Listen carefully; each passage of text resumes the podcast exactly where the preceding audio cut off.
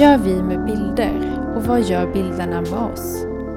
Ni lyssnar på en podd om visuell kultur med bildpedagogerna Sibel, Elin och Elisabeth. Hej och eh, välkomna till Bildpodden. Vi har tagit ett lite längre sommaruppehåll. Nu är det ju höst, vinter, höst. Höst. Det är ju fortfarande september ja. när vi spelar in det här. Men nu är vi tillbaka och idag hade vi tänkt prata om AI. Yes. Yes, ja. Eh, för en grej som jag upptäckte för kanske två veckor sedan var att när jag gick in på min Instagram så i mina stories så var det en massa personer som la upp bilder där de hade tagit en bild på sig själv och sen så var det en klassificering under. Så det kanske var bara som en helt vanlig selfie.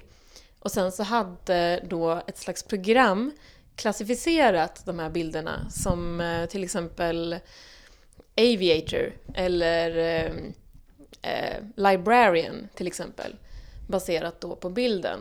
Eh, och jag blev lite nyfiken på vad det här var för någonting och min kompis skickade då en länk till det här och sa “Har du testat det här?”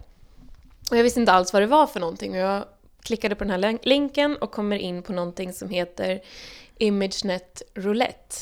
Och då visste jag inte alls vad ImageNet var, jag vet inte om någon av er visste det innan. Nej. Ehm, och det fanns inte jättemycket information heller när man gick in på den här sidan. Utan det man kunde läsa var ImageNet Roulette is a provocation designed to help us see into the ways that humans are classified in machine learning systems. It uses a neural network trained on the person categories from the ImageNet dataset, which has over 2,500 label, labels used to classify images of people. Så man förstår att det är någon slags eh, bilddatabank eh, med alltså över 2500 kategorier. Och eftersom de nämner att det här är kategorin person så kan man ju gissa då att det finns även andra kategorier. Och det man kunde göra då var att ladda upp en bild på sig själv och sen eh, skicka in den. Och då fick man tillbaka ett resultat eller en klassificering då som var... Man fick en neongrön tunn ram runt sitt ansikte och sen en neongrön liten text som, med en etikett då på sig själv. Precis. Jag testade också efteråt. Då. Ja, och eh, då fick... Eh, ja, men jag tog någon bild som jag hade från en, en kräftskiva där jag har en liten hatt på mig och ser lite lurig ut. Eh, och fick tillbaka att jag var ett weirdo. Eh, och eh, då blir man ju väldigt nyfiken på vad, vad den läser av. Man blir nästan lite så här... Eh, ja, men självmedveten. Att så här, jaha, okej, är det hatten? Är det Lite förolämpad. Ja, förolämpad, absolut. Och så blev eh, kanske vi alla lite nyfikna på det här sen och vad det handlade om. Och det det stod också i den här appen var att eh, det samlades in bilder i den här rouletten eh, till en essä. Och nu när vi spelar in så har den här rouletten stängt så tyvärr så kan man inte göra den här längre för att den har alltså resulterat i den här essän som är skriven av Trevor Paglin och eh, vad heter hon, Kate, eh, Kate Crawford. Eh, och Trevor Paglin kände jag igen sedan tidigare. Eh, han är konstnär. Och eh, du sa, Elisabeth, va, att han, eh, det här kommer visas i... Han är konstnär och forskare och Kate Crawford är forskare och professor. Och, för jag kollade ju upp det här på, Mm. tips från dig då. Och det, det pågår en utställning nu i Milano eh, som heter Training Humans. Milan Osservatorio. Eh, där det här är en del av det. Mm. Så då kanske man undrar vad ImageNet är för Jag någonting. tänker bara förtydliga att essän är ju egentligen också en, ett resultat av li- en slags forskningsarbete de har gjort på ImageNet och den här chatroulette är ju mer kanske som någon slags gestaltning kopplat till eh, essän för att också så här, väcka uppmärksamhet om, som ett verk mer tänker jag. Mm. Och vi, jag, jag testade den eh, och då tog jag först bara en bild på mig liksom rakt framifrån där jag så- såg ganska så här, vad ska man säga, inte så smickrande, ganska neutralt ansiktsuttryck och eh, eh, ja, inte så tillfixad om man säger så. Och jag sa själv, jag bara, åh fy, jag ser ut som en sån här krimina, kriminell som blir avfotograferad. Och mycket riktigt så fick jag ju då tillbaka från ImageNet Roulette etiketten eh, first offender. Vad fick du Elin? Flygvärdinna. Så mådde jag lite dåligt av att jag var sån... att analysera det resultatet. Ja, hur en flygvärdinna ser ut. Jag tog om då för att jag blev så missnöjd. Eh, både för att jag blev så ful på bilden och så försökte jag smila upp mig lite. Och då blev jag non-smoker. Som kändes lite bättre då. Eh, ganska neutral kategorisering. Men det väcker ju direkt frågor och det är väl lite det som ImageNet Roulette eh, är gjort för att, eh, eh, det är väl lite syftet, tänker jag, eller har jag förstått det som, att väcka de här frågorna. För man blir så här, men vad grundar sig, precis som du sa Sibel, vad grundar sig det här på? Mm. First Offender var ju kanske ganska tydligt, för det är ganska eh, tydligt bildspråk. Alla vet hur en sån här klassiskt eh, foto ser ut, när man är rakt framifrån och ganska osnygg. Men flygvärdinna till exempel, hur såg Elin ut då, kan man ju fråga sig. Eh, så det är ju svårt att inte börja liksom söka information då kring, kring vad det här handlar om. Precis, och det som det här ImageNet eh, går ut på är ju att det är en, en eh, databas för bilder och personkategorin är ju bara en utav flera kategorier. I den här isän till exempel nämner de exempel frukter, då är det äpplen och då finns det jättemånga olika kategorier av äpplen som äppeljuice, eh, äppelmos, äppelmos, äppelpaj, äppelpaj, äppelskal och så vidare. Och den är gjord kan man ju understryka då att ImageNet är först gjort eh, eh, för att kategorisera saker. Mm. Eh, och man har specialiserat sig på just substantiv. För man tror att det är substantiv som bilder kan visa, vilket är ganska eh, intressant i sig. För ImageNet eh, grundar sig på WordNet, som är ett, ett äldre system som har kategoriserat typ alla ord i hela engelska språket.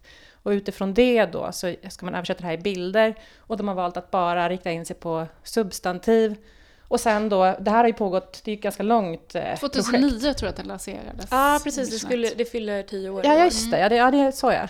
Men att, men, att, eh, men att eh, kategorin person som man börjat med ganska nyligen, fattar jag det som. Så att det är ju grundat på, på objekt. Och att det blir ganska intressant då när man lägger in kategorin persons och vad som händer då. Och under person-kategorin så finns det 2833 underkategorier. Och vad är det för underkategorier? Kan man ju fråga sig. Hur delar vi in personer i olika kategorier?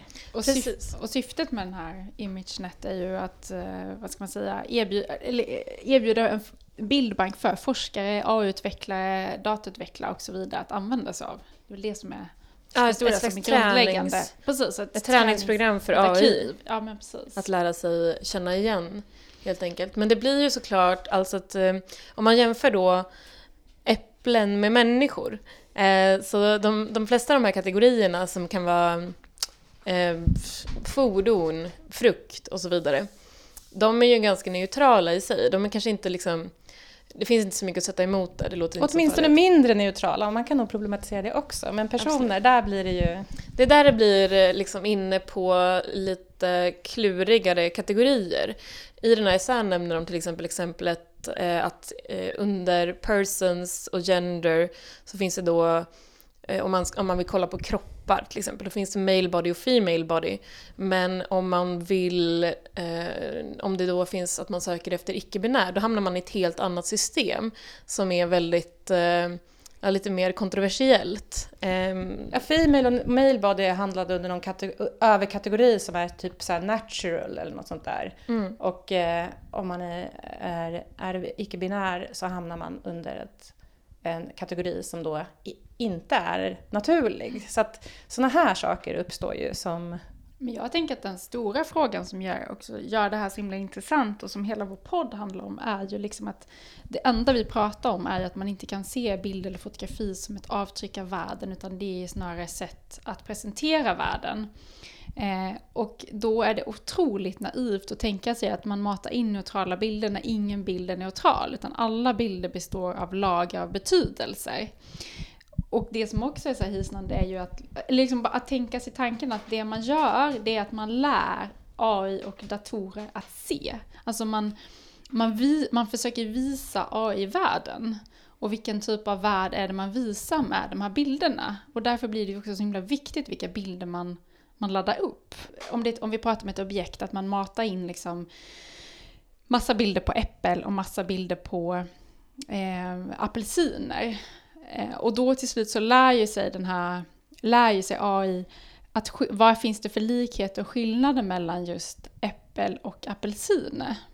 Och på samma sätt så, så skapar man ju också väldigt så stereotypa kategorier på något sätt och världen är ju mycket mer komplex, tänker jag. Jag tycker det här exemplet med de, de japanska kvinnorna, läste ni om det också i artikeln? Mm. När de har fotat, jag tror att det här var på 80-talet, så det var lite tidigare, det var tidig AI-forskning. Man har fotat, jag vet inte hur många kvinnor som har gjort liksom olika grimaser. Och så har man skapat som, man kan, eller det hon forskaren också pratar om är att man kan liksom prata om så tre klassificeringssystem. Så först har man det övergripande klassificeringssystemet som är att vi ser då en bild av en, vi ser bilder av kvinnor med ansiktsuttryck som är liksom den stora kategorin. Um, och sen så går vi in djupare, då ser man så här bilder av olika känslor. Då har man ju delat in vad är det sexkänslor, arg, ledsen, förundrad och så vidare. Och sen så går man ner till varje enskild bild, alltså den specifika kvinnan och hennes eh, uttryck. Och det som är problemet är att alla de här uttrycken, är, uttrycken alla känslor, ja men typ ilska om vi säger det, det är ju liksom ett, en konstruerad ilska, det är ju en kvinna som har gjort en grimas för att likna hur en annan person ser ut när den personen är arg. Men i, i, det finns ju ingen relation i fotot mellan uttrycket eller mimiken och känslan av att vara arg. Och så pratar man också om neutrala uttryck och vad är ett neutralt uttryck? Så här är man ju liksom inne på någonting som är, som är väldigt så här, obehagligt. När du pratar med en annan människa så tänker jag också att så här, mimiken i ett ansikte förändras hela tiden. Men här befäster man, så här ser ett argt ansikte ut, ganska så här trubbigt och liksom snävt. Och det tänker jag också kan ställa till ganska stora problem. Verkligen. Jag tänker så här, vi som undervisar om visuell läskunnighet, att bilder har ju ett stort mått av godtycklighet och det är bundet till kontexten, vem jag är och mitt subjektiva raster utifrån min erfarenhet och hela den biten. Eh, och det, det känns som att det raderas bort helt i den här AI-inläsningen, utan det blir en enorm förenkling som, som blir riktigt otäckt när man tittar närmare på det här. Jag tänker bara för att förtydliga vilka kategorier som ja, det här ImageNet har. Jag tänkte också precis här förtydliga lite, för jag kände att jag var lite luddig där, men kör du först. Eh, jo, ett, ett exempel som de tar upp är till exempel en bild på en en kvinna i bikini på stranden och sen så lägger man upp den på ImageNet och får tillbaka slatt, alltså slampa. Och ett annat exempel på en, en ung person med solglasögon på sig som då blir kategoriserad som loser. Eh, och vilka kategorier finns det då? Eh, de har, tar upp som exempel då bad person, call girl, drug addict, closet queen, convict, crazy, failure, flop, fucker, hypo, hypocrite, Jezebel, kleptomaniac, loser. Eh, ja, vill du fylla på Elin? Ja, men jag tänker också att då är det ju en människa som har suttit att, och liksom bestämt att nu ska jag mata in eller kategorisera eh, bilder som slampa. Hur ser en slampa ut? Jo, en slampa ser ut på det här sättet. Så det där, redan där börjar det också bli ganska obehagligt när det sitter människor och bestämmer hur kan man se utanpå en person om man är eh, misslyckad eller en loser? Eh, jag tänker att det är ju så här, det känns ju extremt, extremt problematiskt.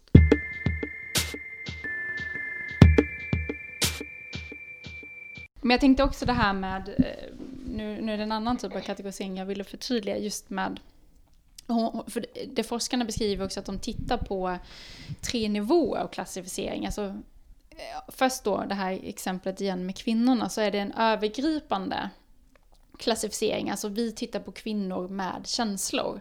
Där gör man en, liksom, en särskiljning. Och sen så ser man ju då som kluster kan man säga att varje känsla bilda ett mönster som också avgör skillnaden mellan de olika känslorna. Och sen har vi då den sista nivån som är den enskilda bilden, alltså en specifik kvinna som har en känsla, eller en mimik som föreställer en känsla. Och som sen då ska representera alla kvinnor som känner den här känslan låta det flum... Eller... att Nej men det, det, det visar ju på komplexiteten ja, i att kunna göra den här kategoriseringen på ett felfritt sätt om man säger så. Ja, och hur ser ett neutralt ansikte ens ut? Finns det ett neutralt ansikte? Och vem tycker liksom... att det är neutralt och vem tycker inte att det är neutralt? ja, och där säger du någonting Elisabeth som jag tänker faller bort ganska mycket här och det är ju mottagaren. Tolkningen, som, precis. Precis, att den eh, förväntas vara någon helt objektiv. Eller att AI då skulle vara objektiv och då egentligen ha rätt. Så, att man gör en objektiv tolkning, att, att eh, teknologi gör en objektiv tolkning. Eh, vilket man aldrig skulle förvänta sig att en person skulle göra. Så att eh, någonting som jag tycker är ganska viktigt som nämns i eh, också i den här essän är just att bakgrunden till det här projektet startades ju egentligen på MIT och nu blir det lite historisk kontext här men det började egentligen med Marvin Minksy 1966. Han menar då att möjligheten att eh, läsa av bilder är ett slags grundvärde i intelligens. Att det är liksom det är så vi uppnår intelligens, även artificiell intelligens. Och så startade han någonting som han kallade för The Summer Vision Project där han då eh, bad en student ta, ha en kamera och liksom att den skulle eh, då fota av eller filma allt den såg under den sommaren och att eh, en dator då skulle kategorisera det. Och lite på den vägen är det, men där, därifrån, därför är det då liksom en teknisk fråga det här med klassificeringen. Men någonting de nämner i CERN är att det här kanske snarare är en politisk fråga eller en social fråga. Det kanske inte är tekniker som i första hand ska syssla med eh, den här sortens projekt. Nej, men jag tänker bara som vi har pratat om också, in de inre och de inre, yttre bilderna. Som om jag ska föreställa mig en brandman, då är det klart att om jag sitter och, och matar in bilder så använder jag ju då, vad är det, om, jag, om jag försöker se brandman framför mig, hur ser en brandman ut? Och sen utgår man från det när man liksom på något sätt så matar in bilderna brandman. Så det blir ett ganska stereotypt verktyg, tänker jag, som är... Som, ja, men jag, de nämner ju sen också den här klassiska Magritte. Det här är inte en pipa utan det här är en bild av en pipa. Så det vi gör är ju inte att vi, vi lär ju inte AI se världen utan vi, vi lär ju AI se liksom någon slags konstruerad bild av världen. Alltså AI kan ju inte se, AI kan ju inte förstå, tänker jag, metaforer eller symboler. Alla de lagen försvinner ju. Kontext, vilken kontext är bilden tagen? Plus att de här bilderna, det skriver hon ju också, som också är jätteproblematiskt, att bilderna hämtas från sociala medier och liknande. Alltså gemene mans selfies kan hamna på ImageNet och plötsligt kategoriseras på ett jättekonstigt sätt. Och det, ja, det var väl det Chatroulette ville visa, men att det här pågår ju. ju ImageNet roulette, ja. Ja, precis. Och det är ju, ja just det, chatroulette är något helt annat som vi inte behöver gå in, gå in på Iran kanske. Alltså. Eh, nej men och det är ju jätteobehagligt. Kanske har lagt upp en, en selfie som du är skitnöjd med så plötsligt så är den kategoriserad som loser. Det är ju... inte så kul. Ja, men man undrar, jag tycker en, en grundläggande fråga som ekar i mitt huvud hela tiden när man läser om det här, det är ju vilka är de här som jobbar med det här? Ja. Är det någon som har någon slags bildkunnighet? Alltså de utbildade ja. inom visuell läskunnighet, bildspråk? Eller är det liksom teknik människor som har då liksom en lite fyrkantig syn på att bilder är någonting. Vi har ju pratat tidigare om, ja. om, om fotografiers status som bevis och objektivitet och hela den biten. Att man har liksom grundat hela det här systemet på någon slags fördomar om vad bildspråk egentligen ja, handlar jag. om. Jag tror inte att det är någon som har någon som Nej, nej, nej då kan man ju inte ha gjort ett sånt här system. alltså det säger sig självt egentligen. Och en ganska bra exempel bara i den här essän just alltså att man, jag tycker det är ganska komiskt på något sätt att de har valt att jobba med substantiv i ImageNet för att man tror då att substantiv går ju att lätt visa i, eller det är det som bilder kan visa, man kan inte visa abstrakta saker. Eh, Okej? Okay? Mm. Och att ett äpple är väl ett ganska tydligt substantiv. Och det kanske ändå är relativt enkelt att kunna lära en artificiell intelligens att känna igen ett äpple utifrån alla frukter. Men man behöver lära AI, det här är en bild av ett äpple. Ja, ja men precis. Det finns en komplexitet, ganska stark komplexitet bara för att det är en bild av precis. ett äpple. Exakt. Men om man då till exempel eh, tar ljus är ett substantiv. Men det blir ju faktiskt mer abstrakt. Hur skildras det i, i en bild. Och sen hälsa. Eh, att ha hälsa. Hur skildras det? Eller alltså det finns ju massa abstrakta substantiv som vi har... Alltså ja, det, det liksom, redan där har det ju fallit direkt. Eh, så man känner sig ganska häpen faktiskt kring, kring alltihop.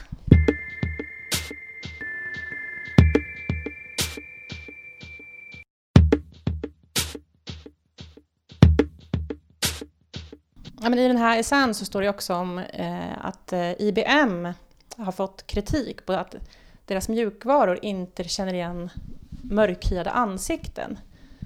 Och då an jag antar att deras mjukvaror baseras på eh, ImageNet då, eller det är väl kanske det mesta som har med mm. ansiktsigenkänning att göra. Och att, att deras mjukvaror då inte känner igen mörkhyade ansikten tyder på att man inte har matat eh, eh, ImageNet med tillräckligt mycket mörkhyade ansikten. Den har inte fått träna på den sortens visuella eh, bilder av människor. Eh, så det finns ju, där är det också tydligt liksom att det finns en rasism i vilka människor som är intressanta då att mata, mata in i det här systemet.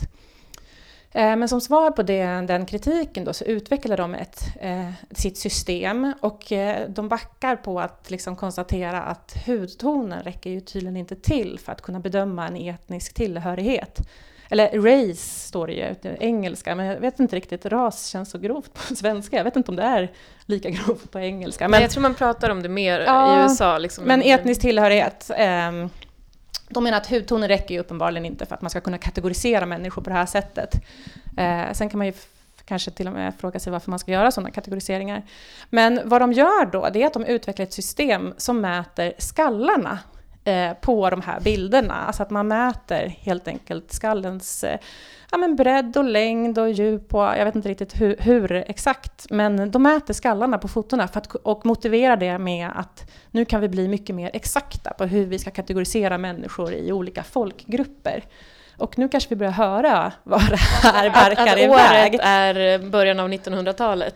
Historien upprepar sig liksom. Och det här, det här grundar sig ju eh, till en ännu äldre eh, bildtradition på hur antropologer åkte till främmande länder och började studera främmande folkslag genom att fota dem, tog in dem i studior, fotostudior och tog eh, någon slags föreställning av neutrala foton på de här personerna för att förstå hur de ser ut och vad det kan betyda.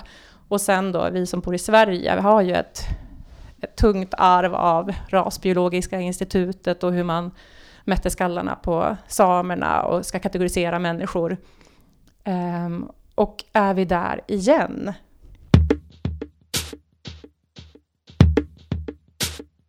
Eh, I den här utställningen då i Milano, Training Humans, som Craig Crawford och Trevor Paglen um, ehm, har eh, kurerat, som jag fattar det, um, så ställer de ut då bilder.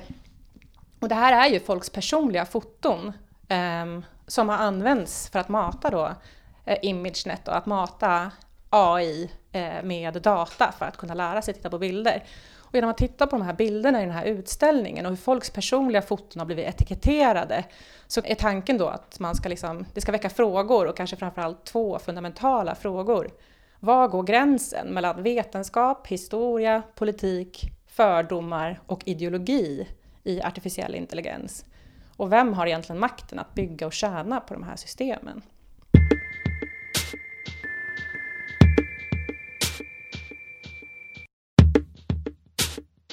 Men jag läste en annan artikel eh, som egentligen handlar om andra sidan av det hela. Å ena sidan då som vi har pratat om hur man lär AI att se världen så handlar det här om hur man eh, lär AI att skapa bilder och det har vi varit inne lite grann tidigare på i Bildpodden.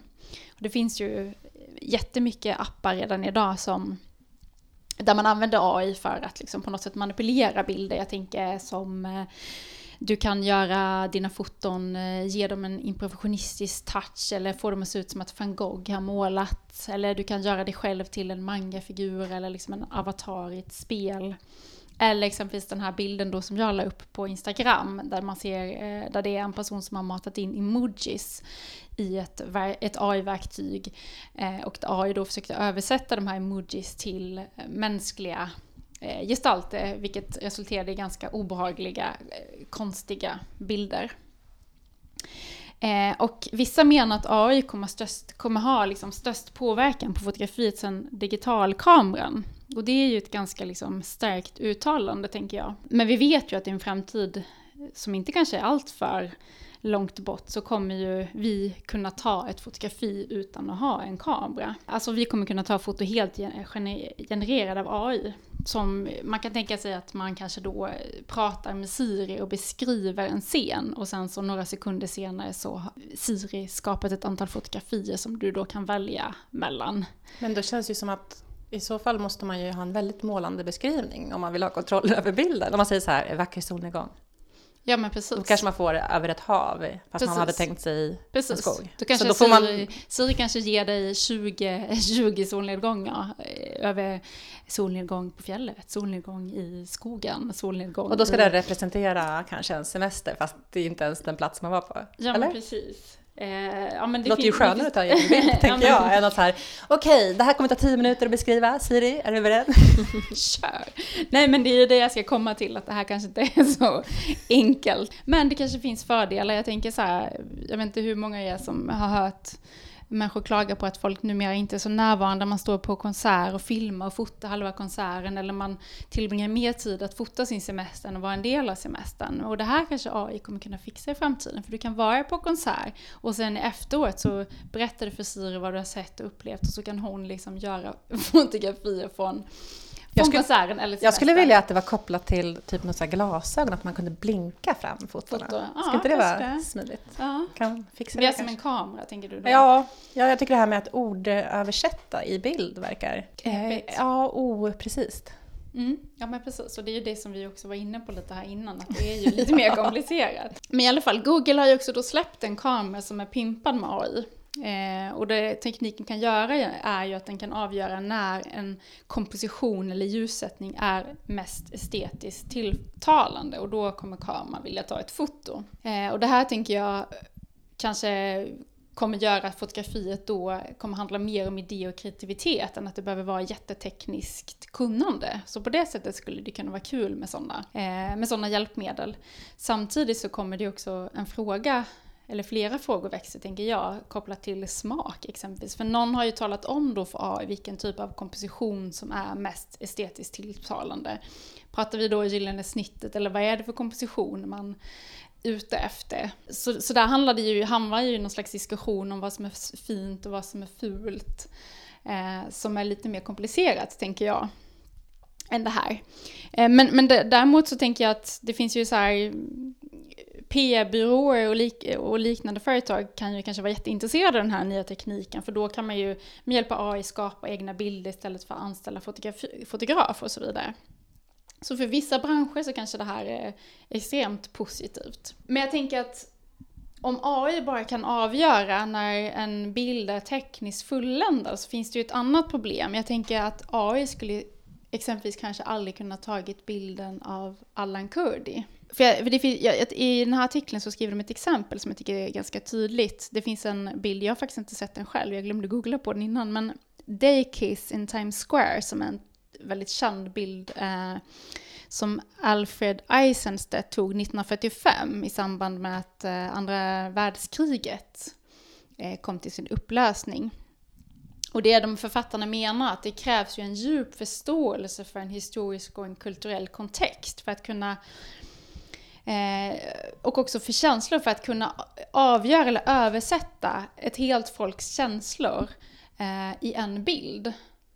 Förstår ni vad jag menar? Alltså typ, eh, om någon annan historisk händelse som Berlinmurens fall exempelvis, då kanske en AI-kamera skulle kunna tagit en, en tekniskt fulländad bild ur ett komposition och ljussättningsperspektiv, men skulle den kunna fånga de känslorna som folk upplevde eh, när de befann sig på den här platsen med tanke på allt de hade varit med om.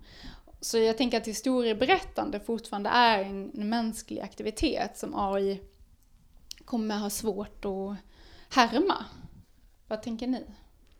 Jag tänker på den här studien också, den här japanska studien, Jaffe, tror jag den förkortas. Kortas, J -A kvinnorna? Ja, precis. Mm. J-A-F-F-E. Ansiktsuttrycken hos japanska kvinnor som Elin pratade om innan. Exakt, att det man kan liksom härma då med AI är liksom egentligen konsekvenserna av en hel radda olika händelser eller politiska, ja, politiska händelser eller känslouttryck och så vidare.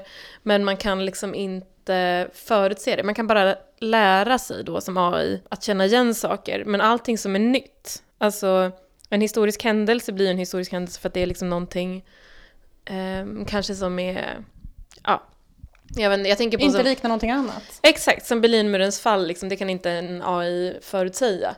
Utan det händer där och då och som människa så kanske man har en känsla då av att nu händer någonting väldigt historiskt och speciellt.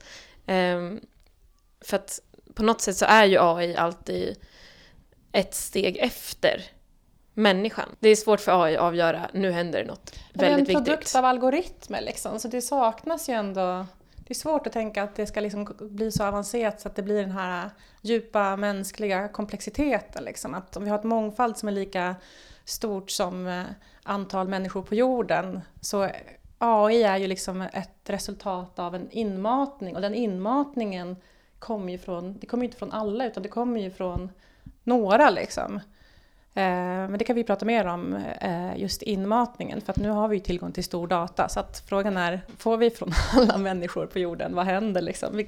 Kommer det till slut bli liksom så pass avancerat så att det blir som ett mänskligt subjekt? Det är väl liksom, jag vet inte om det är målet liksom, eller vad, vad målet egentligen är.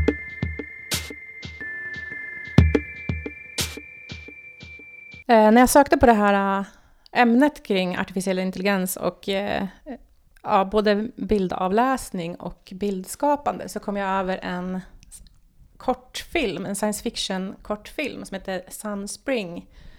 Eh, som det visar sig att en artificiell intelligens har varit manusförfattare till. Och då har de matat den här AIn med, nu vet jag inte hur många manus det var, men är det någon som kommer, vet hur många det var? Det var väl ett antal hundra science fiction-manus. Eh, och sen då bad de eh, den här att eh, generera ett eget manus och sen har de filmatiserat det.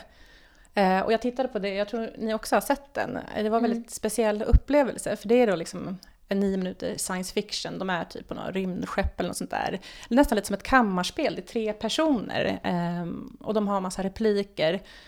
Eh, och ganska så här mycket affektion och dramatik i hur de säger saker och konverserar med varandra. Och det är på engelska, jag är inte jättedålig på engelska, men jag försökte liksom verkligen så här äh, hänga med. Och jag blev så här, är det mig det är fel på nu eller är det här helt galet? För de säger så konstiga saker och de svarar varandra på ett så naturligt sätt, men det är liksom goddag yxskaft-svar och man bara äh, vad händer det här? Alltså det blir nästan lite så här, äh, både dråpligt men lite så här otäckt att eh, försöka liksom greppa det här då, för man känner igen uttrycket i hur de skådespelar och miljöerna och hur de svarar på varandras eh, eh, konversation eller ja, kommentarer. Men det finns liksom, innehållet är helt galet.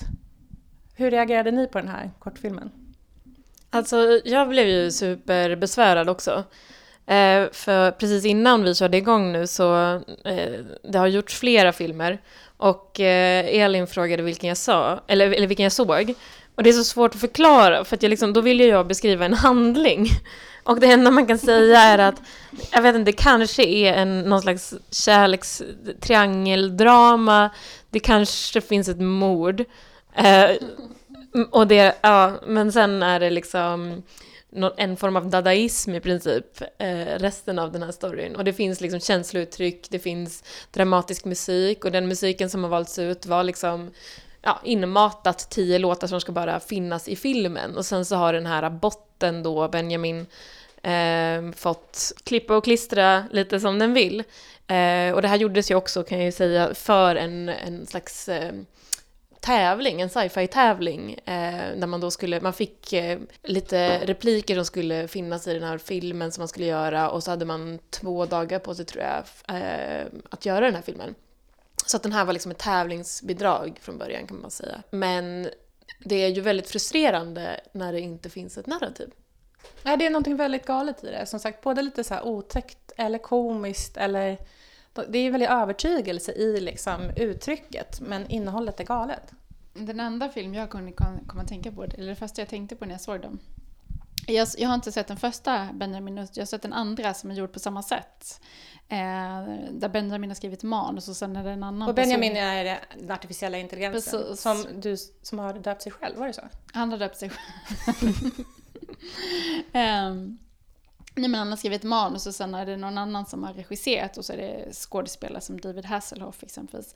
Men det, eh, jag, den första filmen jag tänkte på när jag såg den var The Room med Tommy Wiseau om ni har sett den. För den, du är en, en människa som har gjort en film som har fått kultstatus.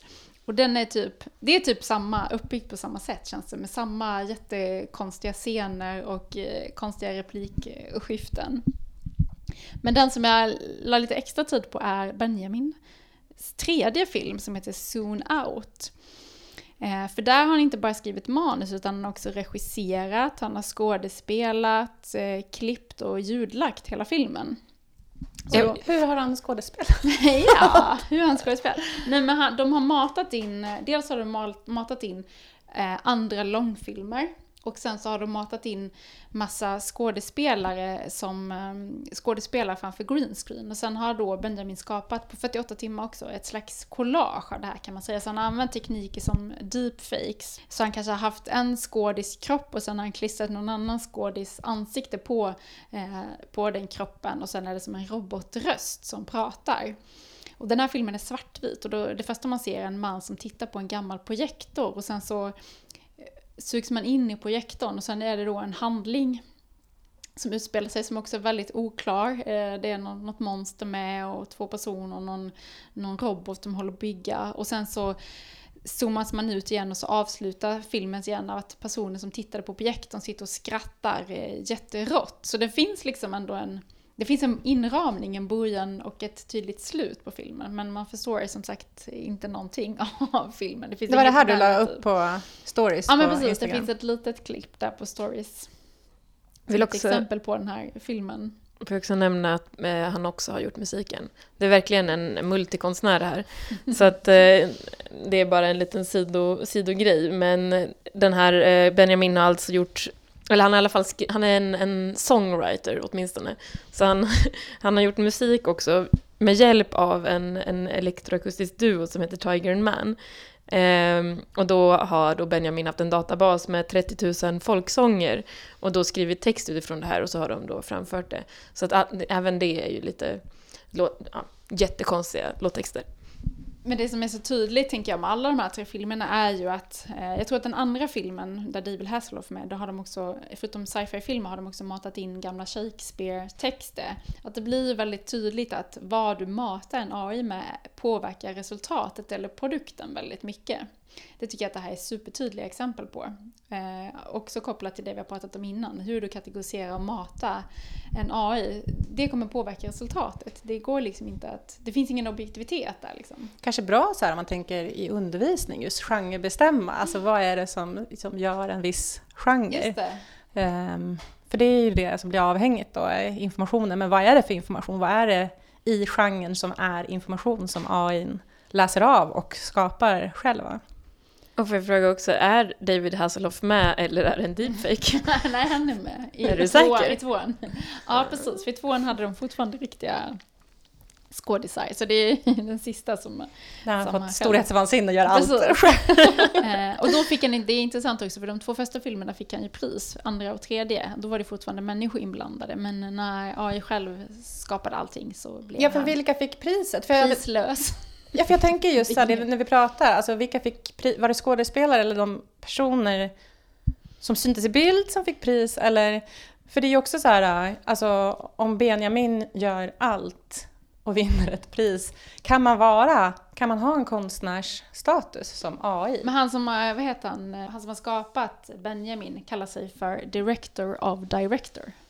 Ja, just det. För det är det jag tänker så här, kan AI få en, en egen, ett eget existensberättigande och få status som konstnär och upphovsperson? Eller blir det den som har matat Benjamin? Mm.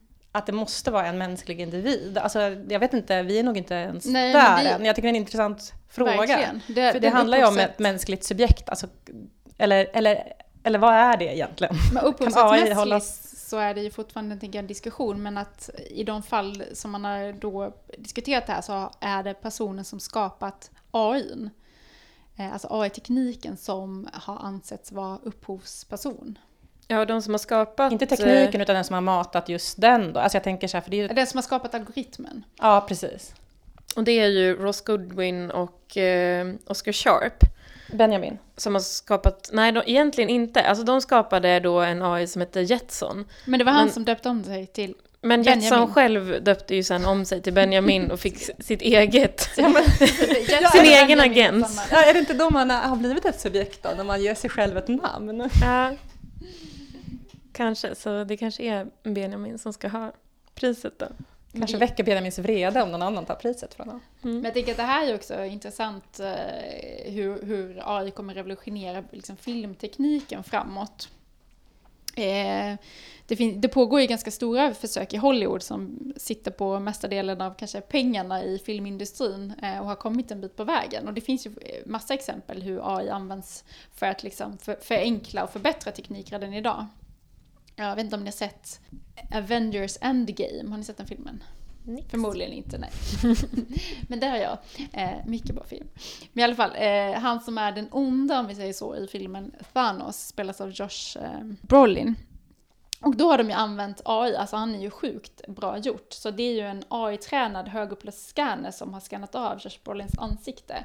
Och med hjälp av AI så kunde man kartlägga minsta lilla rynka i, och i realtid, nästan i realtid, eh, rendera honom till Thanos. Som Josh Brolin kom eh, en dag och spelade in. Dagen efter han kom tillbaka kunde han se resultatet när han då har blivit liksom paketerad i den här karaktären Thanos. Och det har ju tidigare, tidigare tagit flera, flera veckor. Så här kommer det hända massa, tänker jag, i filmindustrin.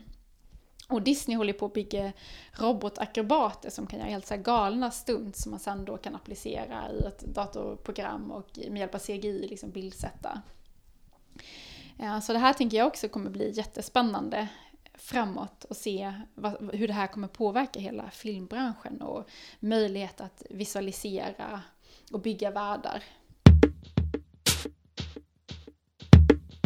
Jag tror att alla tre har sett den här Netflix har ju släppt en dokumentär för ett tag, inte du Sibel, som heter The Great Hack som handlar om Cambridge Analytica. Och det här är ju ingen ny historia och ni som lyssnar kanske känner till det här. Det var ju 2018 kan man säga, den, det stora drevet, mediedrevet och den här affären avslöjades.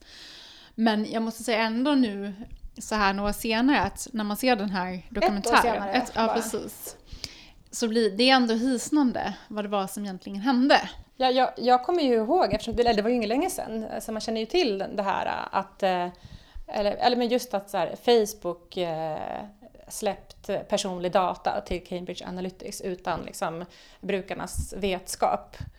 Eh, Men vad det innebär är liksom lite svårt att förstå om man inte kanske ägnar två timmar till en djuplodande Precis. dokumentär. Och jag har i flera sammanhang träffat folk och, och familj som har bara, men vadå, det spelar väl ingen roll om någon samlar in data på mig, jag har ingenting att dölja. Eh, och ser man den här dokumentären så tror jag att man kanske inte kommer säga ett sånt naivt påstående igen. För om vi pratade om tidigare med ImageNet så alltså just den här uh, utvecklingen av artificiell intelligens som är en ganska stor kapplöpning idag. I, I Silicon Valley så är ju det här liksom det som gäller. Vem är först på bollen att eh, uh, utveckla? AI är ju liksom redan i bruk i alla möjliga olika sammanhang men det är ju fortfarande väldigt mycket att göra för att utveckla det. Och den som gör den som lyckas med det här, uh, man kanske inte kan säga fulländat, men tillräckligt bra för att komma från alla de här skavankerna kan liksom bli Gud. Nej men bli väldigt mäktig. Eh, och vad som krävs för att utveckla AI är stora mängder data. Eh, och det är ju det som ImageNet hela tiden har matats med, stora mängder data av bilder. Och var kommer datan ifrån kan man ju fråga sig då. Och i den här eh, dokumentären så nämns det ju då att personlig data idag överträffar olja som eh, resurs. Alltså det här är det hetaste som finns idag, just för att AI är det hetaste. Och det här har ju inte varit möjligt att utveckla AI tidigare eh, för att det inte har funnits sådana tillgångar till personlig data. Men idag gör det ju det tack vare att vi som privatpersoner bjussar på det här eh, dagligdags hela tiden. genom framför allt sociala medier kanske man kan säga, men också bara genom att använda internet och klicka runt och godkänna cookies och allt vad det är, så bjuder vi hela tiden på vårt eh, beteendemönster. Precis, och eh, Cambridge Analytica då är ju ett företag som det har visat sig ha direkt inblandning i Donald Trumps valkampanj, i Brexit och flera presidentval i bland annat Kenya, Nigeria, Trinidad och Tobago, Indien och Rumänien. Och de använder sig, eller de kallar sig för en Behavior Change Agency. Så väldigt så här förenklat kan man säga att det de gör är precis som det Elisabeth sa, de samlar in data på sociala medier. I allt ifrån eh, likes, eh, olika quizzes du gör, bilder du lägger upp, dina vänner, de kartlägger liksom dina vänners information och så vidare. Och utefter all den här då, som de kallar för datapunkter, så kartlägger de eh, personligheter kan man säga. Alltså vad är en, person vad är en persons triggers? Eh, vad är en person rädd för? Vad, är vad pågår i personens liv? Och så vidare. Eh, och sen så skapar de av den här datan personifierad information som riktar sig speciellt till grupper som de kallas för övertalningsbara, alltså personer som i exempelvis ett val ännu inte har tagit ställning. Och sen matar de den här gruppen med information i form av memes, annonser, blogginlägg, videos, bilder, allting möj allt möjligt. Och jag tänker så här att, ja, men vi har ju pratat om det här innan, alltså de, det de gör det är att de får dig att se världen som de vill att de ska se den. Alltså de använder yttre bilder för att påverka våra inre bilder. Så att vi i förlängningen ändrar beteende. Alltså de, gör, de skapar ett narrativ som får dig att agera på ett förutbestämt sätt. Och det är extremt obehagligt. Ja, de säger det väldigt tydligt i dokumentären att de har tillräckligt med data för att förutspå alla personligheter i hela USA. Eh, de, jag tror de säger precis så. Och personligheten styr beteendet. Och beteendet påverkar hur man går och röstar. Och påverkar man då väljarna med målinriktat eh, digitalt eh, innehåll så på, kan man påverka hur de röstar. Och som Elin sa precis, att eh, det mest effektiva är ju, är ju, att hitta den målgrupp som eh, kanske är eh, vankelmodig och inte helt har bestämt sig. Och där får man effekt. Mm. Och i, i senaste eh, valet i USA så var det ju också en extremt liten marginal som avgjorde valet. Och eh, där hade de ju ganska lätt då att hitta målgrupper och behövde inte övertala så otroligt många heller för att få en enorm effekt på hela landet.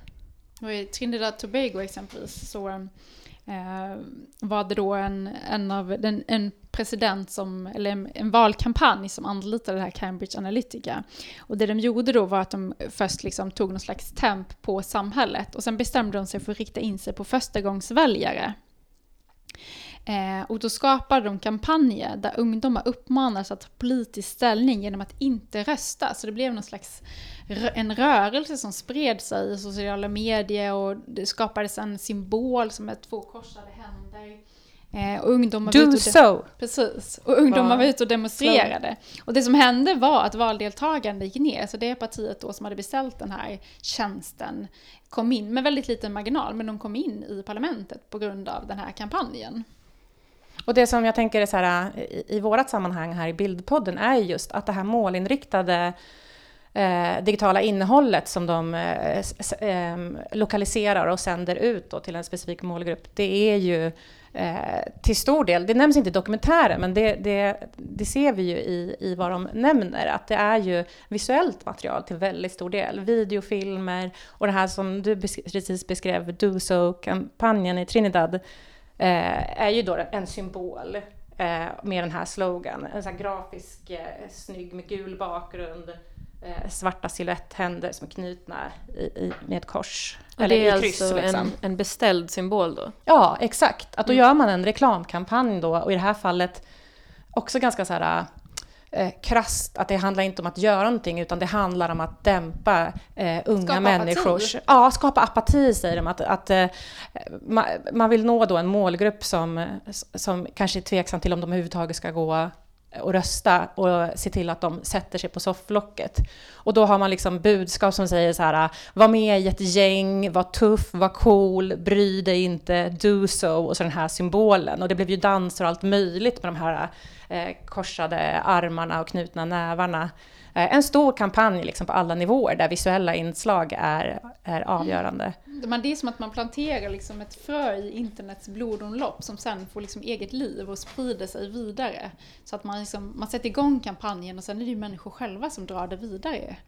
Jag tänker på den här, ett annat exempel de tar upp i dokumentären är det här Crooked Hillary Eh, och då, det finns ju också någon slags logga, Crooked Hillary står det. Sen så de Presidentval, två, senaste presidentvalet. Precis. Och de två orna är som en handboj som syftar till att hon är, hon är liksom en skog som borde sättas i fängelse. Svart bakgrund, röd liksom kritstreck i mitten och så handbojorna som är ganska så här starkt bildspråk och precis det här kriminella eh, konnotationerna då. Så att bildspråk har ju en jättestor betydelse där. Att säga att nej men hon kanske inte är så pålitlig, hon borde sitta bakom lås och bom. Alltså, det låter ju ganska så här eh, lamt att skicka ut sådana textbudskap, utan det här är ju underliggande. Det ger ju oss associationer och får oss att tänka själva och göra våra egna slutsatser, som gör att det känns som att det är vi som har de här åsikterna. Ja, och det, det står i slutet också att Trumps valkampanj var det 2016, de betalade de 5,9 miljoner på visuella kampanjer på Facebook. Det säger en hel del. 5,9 miljoner och Hillary Clintons eh, valkampanj la 600... Nej, vad är det? Nu ska jag läsa mina nollor. 660 000. Så det är lite skillnad. Och det blev också skillnad i utslaget. Jag tänker att det här är också vi har varit inne på Ryssland också, Rysslands propagandamaskineri som, som liksom bygger lite på samma princip. Alltså att man vill förändra samhället genom att krossa det och sen kan man då skapa en ny värld. Eh, och det tar de ju också upp lite grann i den här dokumentären, exempelvis då så var, är det ju bevisat att, att, det var, att det fanns rysk inblandning, exempelvis att Ryssland skapade Black Lives Matter-annonser. Och klickade man på någon annons så kom det till en demonstration. Så vissa av de här Black Lives Matter-demonstrationerna eh, stod ett ryskt propagandamaskineri bakom. Så man skapade Black Lives, Black Lives Matter demonstrationer eh, och så skapade man också Blue Lives Matter eller Green Lives Matter, alltså motsatta åsikten. Man polariserar grupper mot varandra genom de här Facebook-annonserna och kampanjerna för att liksom splittra och polarisera. Och när man gör det samtidigt, då är det mycket lättare för en behavior change agency som Cambridge Analytica att sen komma in med sin information som liksom en yttre part och fortsätta påverka när det, är de, när det uppstår de här polaris, polaris, polariserade i samhället. Så att det är liksom någon slags krigsföring, eller psykologisk krigsföring som är extremt sofistikerad. Och det finns ju också kopplingar mellan Ryssland och Cambridge Analytica, så att det är ju inte helt omöjligt att de här parterna också har haft samröre och liksom organiserat det här tillsammans. I den här dokumentären så förnekar ju alla som... Cambridge Analytics finns ju inte längre. De var ju tvungna liksom att lägga ner. Och eh, det finns också spekulationer kring att de la ner för att eh, komma undan och eliminera massa eh, information som skulle kunna skada dem ännu mer. Men de förnekar ju allt, de som blir konfronterade i dokumentären. Och eh, mycket, det som grundar sig är ju två eller framförallt en person som har varit väldigt initierad i det här arbetet, som har fått liksom, eh, kommit till andra tankar så här eh, i backspegeln och eh, känner sig ångerfull och eh, ja, som en visselblåsare så. Och en annan person som också jobbade eh, en period. Men eh, de menar ju att eh, alltså det här, det är ju ett fint namn, Cambridge Analytica, så det låter ju, det låter ju väldigt sofistikerat kanske. Eh, men att det är ett propagandaorgan rakt av. Och att eh, de menar att det här bör klassas som ett... Den, alltså den informationsdata som de sitter på, det liknar med psyops, alltså så som militären arbetar med propaganda under krigsföring och att eh, det bör klassas som ett vapen. Och eh, de var ju också inblandade i eller direkt eh, ansvariga för Brexit-kampanjen i Storbritannien. Så vi ser liksom vad det här kan få för skada för ett helt land, där det nu, eh, som nu befinner sig i ett, i ett kaos, får man väl ändå säga. Och att den, den eh, informationsdata som användes där skulle aldrig få användas utan tillstånd från brittiska regeringen om det här hade varit tydligt. Men de ljuger ju, eller ja det ska jag inte säga, men det får man väl dra sina egna slutsatser i den här dokumentären. Men de förnekar ju allt förutom de här då initierade som, som avslöjar det här. Efter, efter dokumentären är gjord så har de ju erkänt att de har varit delaktiga i Trump-kampanjen och att de presenterade ett underlag till Brexit-kampanjen. Så långt har de sträckt sig att de har varit delaktiga på det sättet. Eh, och information som de använder sig av, alltså den här datan som allting bygger på, har de ju fått eh, till största del av Facebook, som har läckt det här eh, på ett, eh, ett olagligt sätt får man väl ändå sluta sig till. För det är en, en person i den här dokumentären, det börjar ju så att han Eh, använder sig av en advokat för att begära ut all data som de sitter på om honom personligen. Och det får de inte. Alltså han har rätt till det, men de vägrar. Och det är där det liksom klassas som en kriminell handling som de har begått. Ja, och det här gör ju att man ju ställer sig frågan om vi någonsin mer i världen kommer ha ett neutralt val. Är det ens möjligt med den teknik som finns idag? Men det jag också kände när jag såg den här dokumentären efter, att jag kände verkligen så att det Hela det jobb man har känns så extremt mycket viktigare tänker jag. För att det är en sak att förstå tekniken och förstå liksom datainsamlingen. Men det är en annan sak sen att kunna värja sig mot det här, den här, de här enorma krafterna med bilder och memes och filmer som sprids eftersom vi vet att den typen av material har en förmåga att ta sig förbi förnuftet och spela rakt på ens känslor. Att det känns så sjukt viktigt att prata mycket, mycket mer om bild och film och liknande.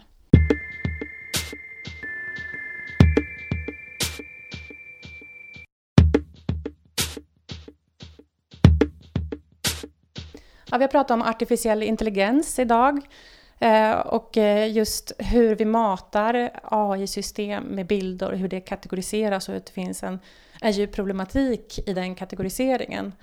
Eh, men också hur vi bjussar på personlig data som är liksom AIs fundament för att utvecklas. Jag tänker att en kärnfråga i det här är ju att AI är i sin linda just nu, eller det är, det är ju redan satt i bruk i många olika områden, men det är fortfarande liksom den här kapplöpningen för att utveckla det här till ett, ett verktyg som som kommer ta, det kommer bli ett enormt verktyg som kommer förändra vår tillvaro. Ja, kanske i den mån som internet har förvandlat vår eh, tillvaro. Och om man tänker liksom teknikutvecklingen, att internet har revolutionerat våra liv och det rullar på liksom den här utvecklingen. Men det har liksom aldrig funnits några tillfällen där vi går och röstar om saker som handlar om internet eller personlig data och sådana saker. Utan det är liksom teknikutveckling som, som breder ut sig och vi hakar på tåget utan att kanske veta vilket tåg det är vi hakar på. Och just med AI-frågor, eh, och det här tar jag faktiskt lite från Människor och tro som, som diskuterade just just AI och utvecklingen, att om det här inte ska ligga i händerna på teknikjättar som är snabbast på bollen att utveckla artificiell intelligens, så behöver det här komma på agendan och diskuteras av oss eh, medborgare idag. Vi behöver sätta oss in i vad det här är för frågor, vad det innebär med AI-teknik och vad det, hur det påverkar oss. Och därmed, om vi har kunskap, så kan vi också få inflytande i hur det här verktyget kommer påverka vår tillvaro. Så vi behöver prata mer om det, tänker jag, idag. Ja, och om det är så att eh, någon kanske blev intresserad av att eh, läsa de här artiklarna som vi har nämnt idag, Eh, eller se kanske lite mer ja, information om olika forskningsstudier och så som vi har nämnt idag så kan ni gå in på vår Facebook-sida där vi heter Bildpodden. Det är samma sak på Instagram om någon vill följa oss där. Eh, så kan ni hitta mer information där. Tack för att ni lyssnade!